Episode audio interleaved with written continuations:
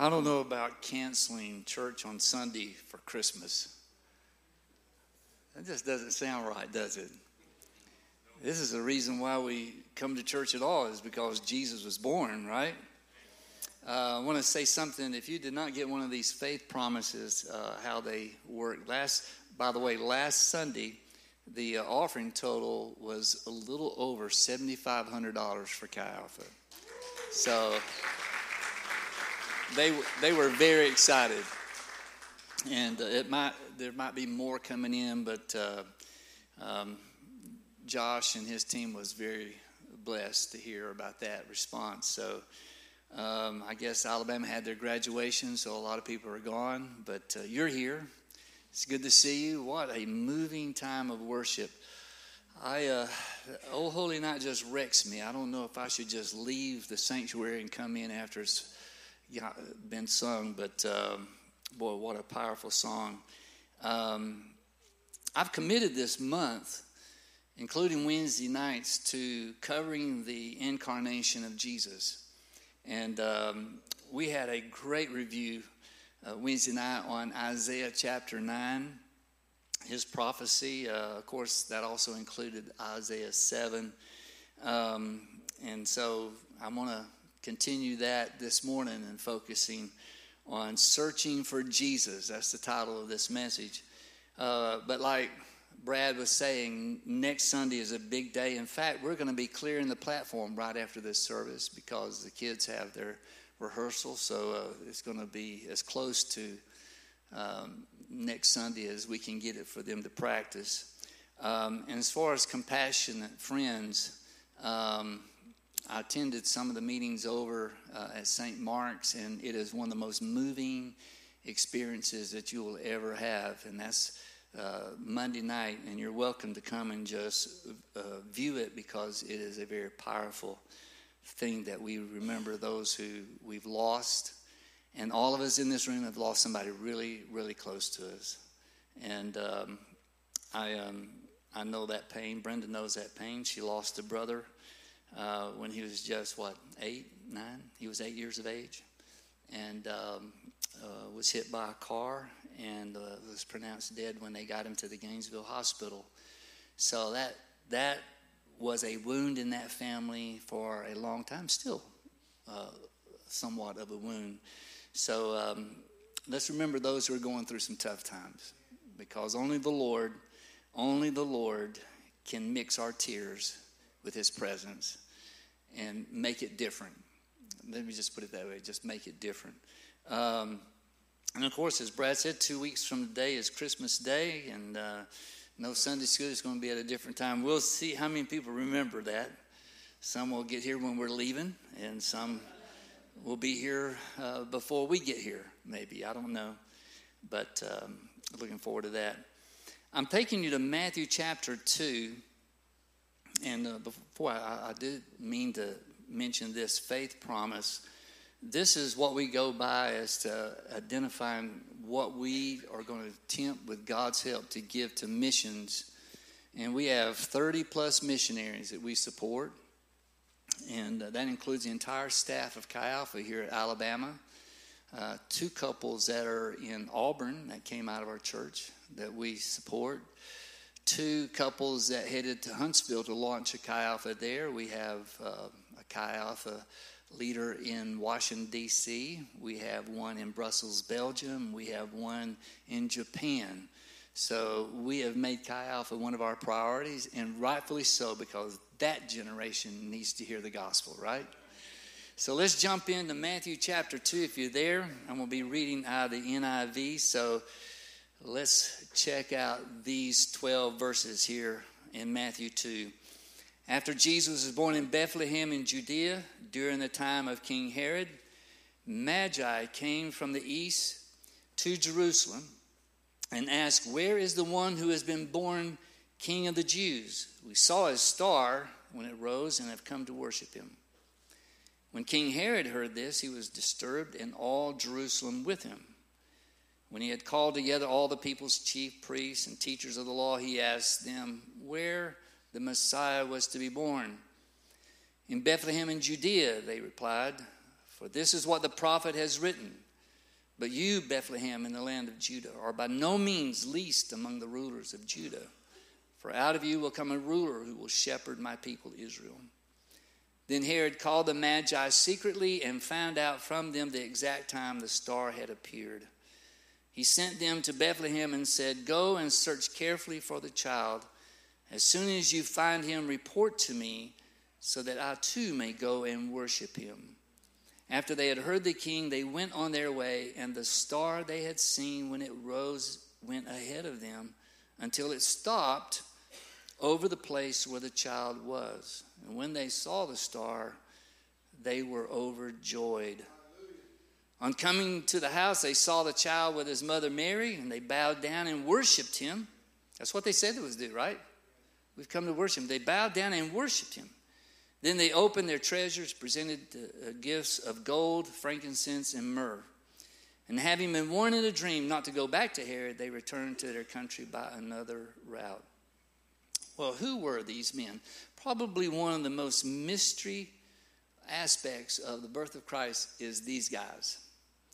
We have uh, we have Christmas plays. You remember the late great potentate? We did that. We did that here. Late great potentate. You know what potentate means? King. Well, they weren't kings. I'm sorry to mess up a Christmas carol, We Three Kings, but that's not true. But uh, when you read articles, you find all kinds of stuff. But these these men have a mysterious connotation to them that just has left Bible scholars and all the people with more questions than they have answers. Who were they? How many were they? In fact, one of the articles I read, it was uh, in Logos, which is a, very extensive Bible study um, program. Um, Mark Ward wrote the article what do we know about the three wise men? That's what he titled the article. And his point two was, well, we don't know if there was two or three or four or five or but he titled the article, What Do We Know About These Three Wise Men? We do know this that magi is in the plural in Matthew 2, so that means that they were more than one but they had to be more than, I'm just going to go out on a limb. Is okay? Nobody, you can report me, all right? There had to be more than three. There had to be more than five or six or seven. It's no telling how many was in this entourage, and I'll get to that in just a moment. But this, this group is associated with those who practice magic, but also were deep into astrology. They studied stars, they, they predicted things. This, this was the group that Daniel and his three friends were being groomed for when Nebuchadnezzar was wanting to pull them. He saw them, he, he, he saw something in them. And this was an elite group. They were trained to be sensitive to things, and we do know that Daniel was way ahead of them because he could interpret dreams and visions from God not by looking at the stars and not by predicting things, but this was a group that practiced this kind of stuff, and they were really an elite group. So when they went to visit a monarch, it was a big deal.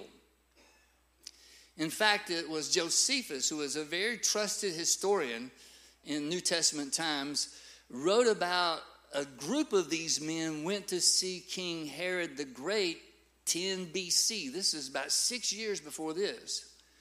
So they would do this to honor a monarch, but they didn't come by themselves. Some of them had escorts, some of them had soldiers to protect them. So it's more than likely it was more than three. Hate to kind of rain on your uh, manger setting at your Christmas tree, but it had to be more than that. And Daniel was one of those who would fit in this category.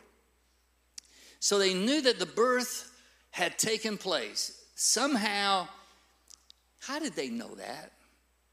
You want me to tell you how they know that? I wished I could. I don't know how they know that.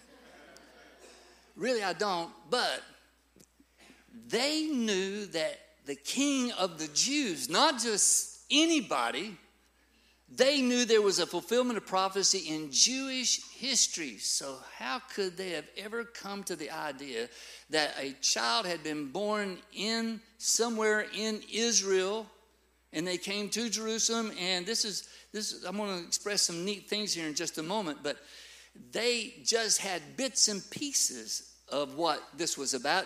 It was about the birth of a child, and he's supposed to be the king of the Jews, but they didn't know exactly where he was born. And maybe Daniel's influence. You think Daniel is not a strategic person. A lot of people read Daniel because of not just his time period, but for our time period, right? And, and he predicted a lot of things, and uh, you, you put Daniel with Revelation, and everybody's figured out the future, right? but Daniel also spoke about the leadership change from Babylon to the Medes and Persians. You remember that? He, uh, the Medes and Persians overthrew the, uh, the Babylon Empire, and Daniel was escorted from serving Babylon into serving the Medes and Persians. In fact, Cyrus became very good friends, and Cyrus, who was the king of Persia, so many people believe that these men and their entourage actually came from Persia, and they would remember Daniel's 70 weeks prophecy. Why is that important? Nobody knows the exact time of the es- eschatology that we have, but Daniel predicted to the very year the death of Jesus, the Messiah, in 70 weeks. 70 weeks. And they probably had that information, and somehow they, God gave them a revelation of a star to say it's happened. What Daniel had predicted, that child had arrived. So here they come. They come into Jerusalem, and, and, and I want to just give you four points here that kind of feeds off of this. They come into Jerusalem, and guess what? They don't see the star. Isn't that neat? God gets them. Has God ever done that to you? Showed you where to go, and you got there, and you're like, okay, what's where, where's the door at? I thought you was going to open it away for me. So they got there, and they started going around Jerusalem, and I think three men probably wouldn't have commanded so much attention. But if you had an entourage of men that looked wealthy, that had a lot of stuff on their camels, and they and they were not from, they were not local, let's put it that way. And it created a stir not just for Herod, but it said all of Jerusalem was up in arms about this. And they and when Herod found out what was being told, he called them, and you and, and we read the scripture. He called them and said, uh, When did you see the star? Well, it was about this time. And he says, Well, you go and find him. And, um, and after consulting with the scholars, they said it's going to be in Bethlehem. So, what can we learn from these wise men, the, this group of men that was looking for the child that was born but just could not put their finger on exactly where he was at that moment? You ever felt that way? This is the first thing. God does not reveal everything to a searching heart. We can search for the Lord and search for truth and search for Him in ways that He will not always answer every question we have. And this is what happened to them. They saw a star, and it was enough convincing to them to pack up an enormous amount of supplies if they indeed came from Persia, which was a good trek, and to have valuables along with them to head to Israel to find a baby that's been born, and what they have is a star. In many ways, we're kind of like, like them. We're, we're looking, we're seeking, we're asking God for advice, and we're not getting it. Any of you been there before? You want to be expressly clear. Lord, should I do this? This is door in front of me. Should and, and I don't know. Some, all of us have probably have a way to say, Lord, if if if that's the door in front, I'm in front of me. I'm going through it, and you'll have to shut it. Now that could have some danger to it, because sometimes we need to find out for sure if that's the door He wants us to go through. But we all seem to want assurances that we're doing the will of God. We're in the will of God. Before I do this, Lord, I need to know how sure this turns out. Do you think He's going to show you what to do? I want guarantees that if I start this way, I want to know exactly what's going to happen. I don't believe God does it that way, does He? He looks for us to have faith. He gives us enough information to say, This is what I'm telling you to do. You go forward and you wait for me to give you more counsel, more wisdom. These men knew enough and was assured enough that they were heading in the right direction, but they really did not know where the king was at. This baby that was born king of the Jews. Here's the second thing God does not always eliminate obstacles or the presence of evil. You know, there was an obstacle in front of these men, and it was called King Herod. Now, he was an evil human being. He was ruthless. He was self absorbed. I know we don't have anybody like that in government today. But he was he was ruthless. It was anybody that wanted a monarch could say, "Man, it's tough being under this guy because there was zero room for mistakes with him. He was as soon to kill people or order them to be killed as to consider something else. It was nothing for him. And what he did afterwards in ordering the death of all of those boys in Bethlehem, two years old and under, an enormous genocide that took place in Bethlehem this was him. And he only had a mind to kill that one that they were saying was born king of the Jews. Verse 4 says, When he had called together all the people's chief priests, he knew who to turn to. He knew who would know this, the teachers of the law. Said, Where's the Messiah? He knew about Messiah. He knew all about the prophecies. And here's in front of him a group of people saying, This is time. This is this is happening now. So he wants to know. He wasn't ignorant about prophecy. He knew exactly what these men were talking about. And as the scholar said, it's going to be in Bethlehem in Judea. And they referred back to Micah's prophecy. Micah prophesied that Bethlehem, a very insignificant little town other than David's hometown, it was just a bump in the road, just a small community. And even Micah even says, as, as that Bethlehem of Judea, well, it's not there, very much of a thing there, very much of a town. That's where Messiah is going to come from. So when Herod called the Magi secretly, found out the exact timing, he sent them to Bethlehem and says, You go find him, and when you find him, you come and tell me so that I can worship him. So after research, they determined that Micah prophesied Bethlehem. And God had other options in all this. Could God have shown these men the star all the way to Bethlehem? And we know that he didn't. He let them be in a place where they had to use faith to trust that there's going to be more information. Think about how many miles they came, but they were not leaving until they saw the one born King of the Jews. And yet there was this evil person that it doesn't seem like they picked that up initially because it sounded to me like the Lord had to tell them, don't go back there, right? Don't go back and tell them where he's at. So, one of the great questions we pose is why does the Lord allow evil to persist around us? Why does he allow bad things to happen in our lives? I know you have never asked that question, right? But sometimes we, we, we're seeing some stuff happening with the Lord. I don't understand this. I don't understand why you're allowing this to happen. And yet He gives us free will, does He not? He gives us the capacity to decide to do things, to, do, to make mistakes, to make the wrong decision. And a lot of times these are learning excursions for us. But for them, he did not remove Herod from their presence. He did not remove danger from them. He did not remove anything from them that was, and that was opposing to what they were doing. We know that Mary and Joseph were not very well to do, they were poor. And, and Jesus was born to a poor family.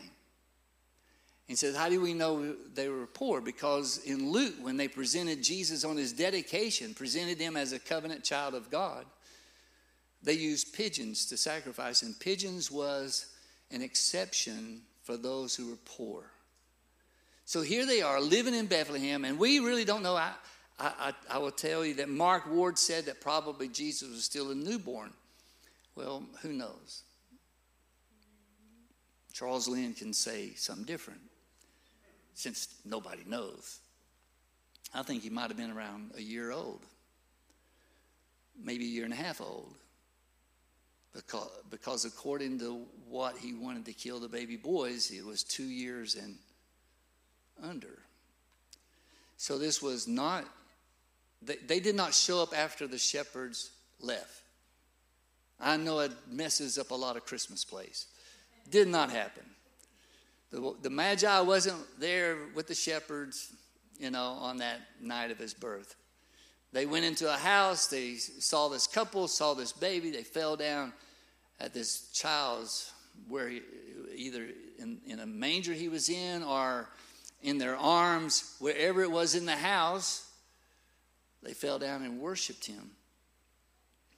And so they were aware that when they left there that something evil was going to be after him when God warned them through an angel, warned them through a dream that they should not go back and tell Herod.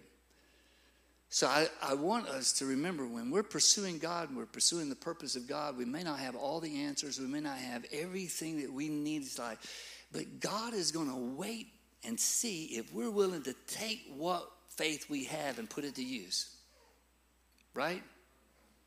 And I'm sure there's decisions you made in your life that there was some consternation, some second guessing. It was that way for me to go to Bible college. I, I, I want, I, I really did not want to, but I was too afraid not to. Because when you have enough of the revelation of God, there's this fear of disobeying Him. You might not know exactly if this is what you need to obey, but you sometimes know what no sounds like from the Lord. I've said that before. I may not always know what yes sounds from the Lord, but I have heard no a couple of times and there was no way anybody was going to force me to do what they wanted me to do. One was I was elected as a pastor in Sikeston, Missouri, and should have never been there candidating for that pastor because sitting on the platform, you probably heard this before if you haven't. The Lord said to me, What are you doing here? And it was, it was so real. I was like, What? I haven't called you here. I was pastor in Jackson, Assembly of God at the time. Nobody knew we was in Sikeston, Missouri. And I said, what? what? I haven't called you here. And they were out there voting in the sanctuary. And I looked at Brenda and said, we can't, we can't do this. What do you mean we can't do this? God just told me on the platform that I'm not supposed to be here. Well, you should have. I said, I wished I'd known that before. I can't. I, I, yeah, I, yeah, it'd been a lot easier for me. That man's about to open the door, and I hope that they said, Sorry, you didn't get elected. he opens the door and says, Congratulations, you're a new pastor.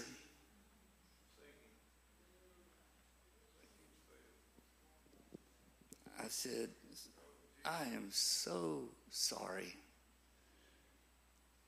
God just told me just a few minutes before I got up to preach, What are you doing here? I haven't called you here. And I'm sorry. I What am I supposed to tell them? I said, I don't know. I don't know. I cannot accept it. I know. See, I can tell you, I know what no sounds. They could have put a gun to my head and says, Fire away, buddy. I'd rather take, take a bullet than do what I heard God say not do. And he said, Well, can you just say you'll pray about it? Well, I can go in there and tell the people he's going to pray about it. I said, Well, I can pray about it. He said, Well, good. I'm going to go in there and tell them you're going to pray about it. But before we got too far out of Missouri, I stopped at a rest area. This is how far back. Went to a payphone because I could not get peace until I called that man back and says, I cannot come.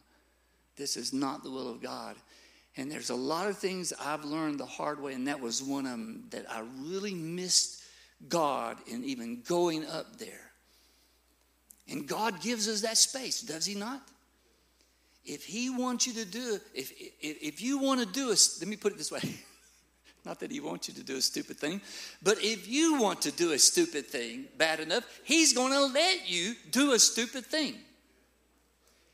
And for you to say, Lord, you need to stop me before I do this. No. If you're not sure, don't do it. And this is one of the lessons. They knew that they were called to be there to give this family treasures and to lay gold at the feet of poor people because they had the king of the Jews laying in front of them. It's like the lyrics to this song, Oh Holy Night. The King of Kings was there lying in a manger. The King of the Jews was right there in front of them, and they would just load that child up with treasure. Here's the third thing God reveals more as we continue to walk in faith. God will give us more and show us more. Once these men were given direction, they were on to Bethlehem. And you know what happened? That star that they didn't see, after they got the news at Bethlehem, they turned around and there was the star again. How about that? Showed up again. And it just didn't show up again, it went to a specific location in Bethlehem and stopped over the very house. Here's what I think. If these men had a big entourage, how could they have just went into a little town of Bethlehem without being, you know, being the big news. And everybody's showing up. Look at these guys. Well, you can only see a star when? At night. And when they headed to Bethlehem, it was almost like God was secretly bringing these men with their treasure to a house where Mary and Joseph and Jesus was at and showed them exactly. Now, here's, here's a possibility here. They may have been the only ones to see a star. It might have been just something for them. Or if it was a star, an actual star that hovered over that house at night, maybe in the middle of the night, they went there, did their worship, gave that treasure, got up, got back on their animals, and headed out just the way God wanted them to be. That they were not supposed to be the story. It was that baby in the manger that was the story. And what did they get out of all this? You ever wondered what they did when they got back home? I have a feeling that uh, they felt pretty good when they got back. But I also have a feeling that people wouldn't believe what they just could experience. They saw him that is born king of the Jews, kneeling in front of a poor couple, giving them treasures way beyond price. Here's the last thing. You know, God is always ahead of the devil's plan. God is always ahead.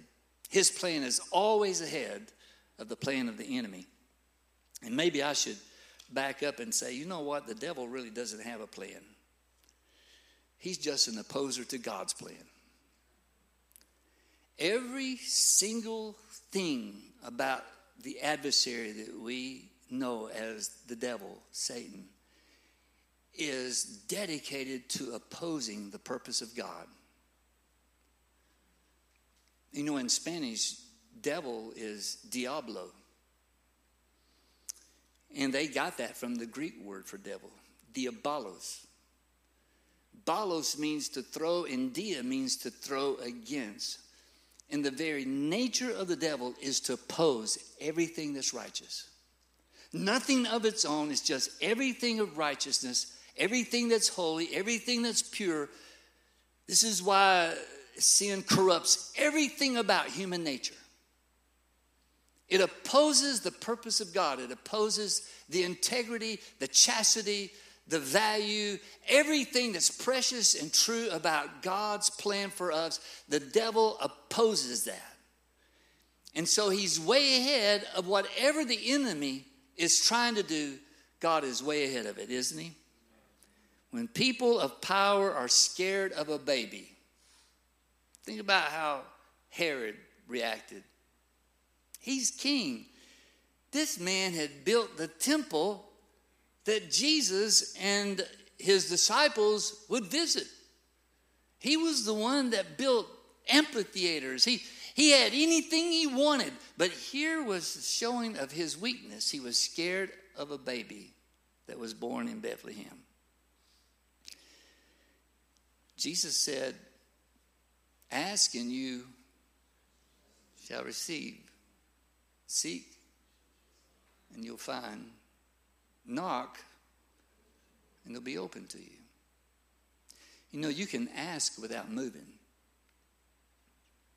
and you can knock without moving, but you can't seek unless you move. Seeking for Jesus, searching for Him, requires movement. Longing for Him. But when you seek, you have to leave the confines of comfort, of security. You need to pack for the journey and weather the storms that come your way. All of those people that got filled with the Holy Spirit in the Azusa Street, that all of a sudden were called to the mission field, and they didn't even have an organization they were part of.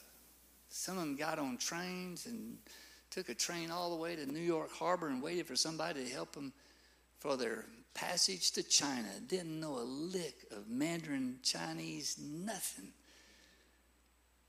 And so, well, that wasn't very wise. Well, there's a lot of missionaries did things that in our minds aren't very wise. But did that handicap God?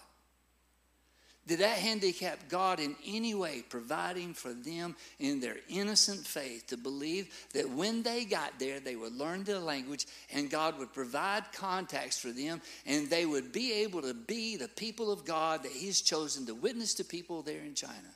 And they did that. Isaiah 55 6 says this, and the praise team can come up if they will. Like I said, searching for Jesus, searching out the Lord, you have to move. You have to move from one place to another place. You have to be more serious about being filled with the Holy Spirit. If you're waiting for everything to fall into place for your next surge of spiritual growth, you just got to start seeking after Him, seeking His face. Isaiah said this, wrote this Seek the Lord while He may be found Call on him while he is near. Seek, and you will find. The Magi did that.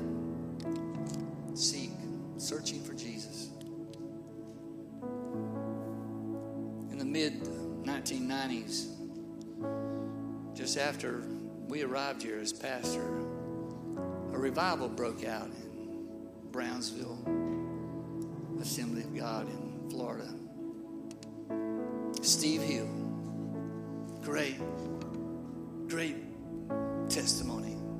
Great missionary to Argentina. Now with the Lord's been with the Lord for a number of years. People came from all over the world. There were lines waiting for the church building to open. Can you fathom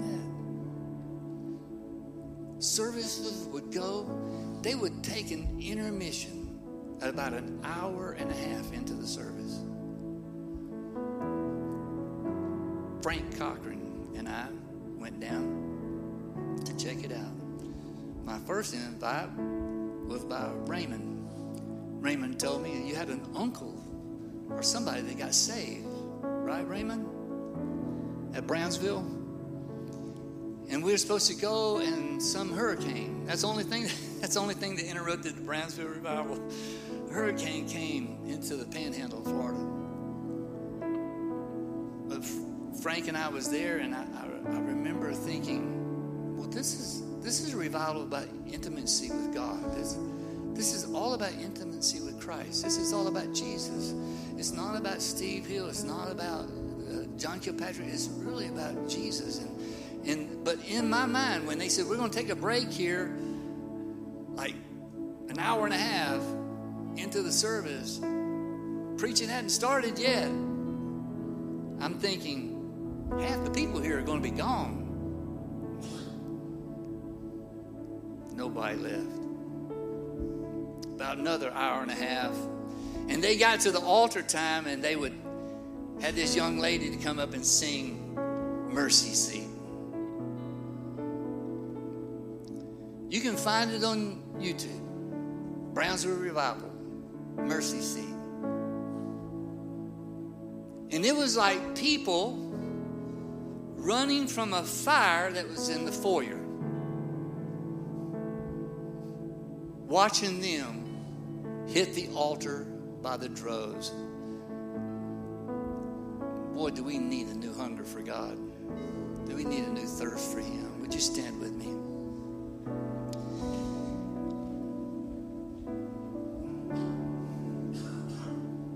You know, there, there just might be some here that says, Lord, I need more.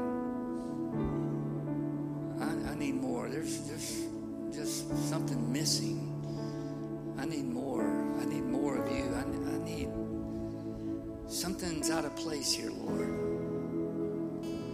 A seeking heart will still be finding him without a star, still be looking without an obvious revelation from him.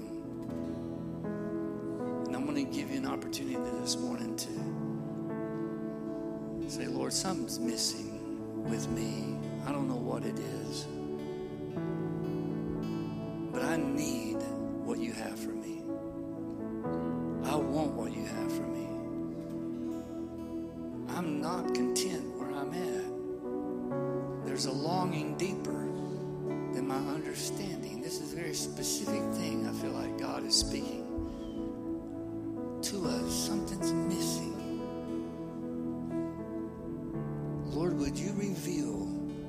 What that is to us?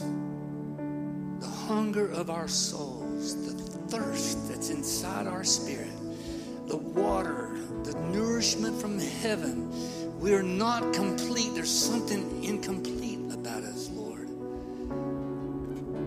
Help us to move towards you this morning. And if that is you, I want you to just step out from where you're standing and come and stand here across the front. I need you, Lord. I need more of you. I, I don't even know how maybe to open my life to you, but there's something missing in me. Please, please fill me today, Lord. I open my heart to you. I open my soul to you. I long for you. I long for your presence and for your power.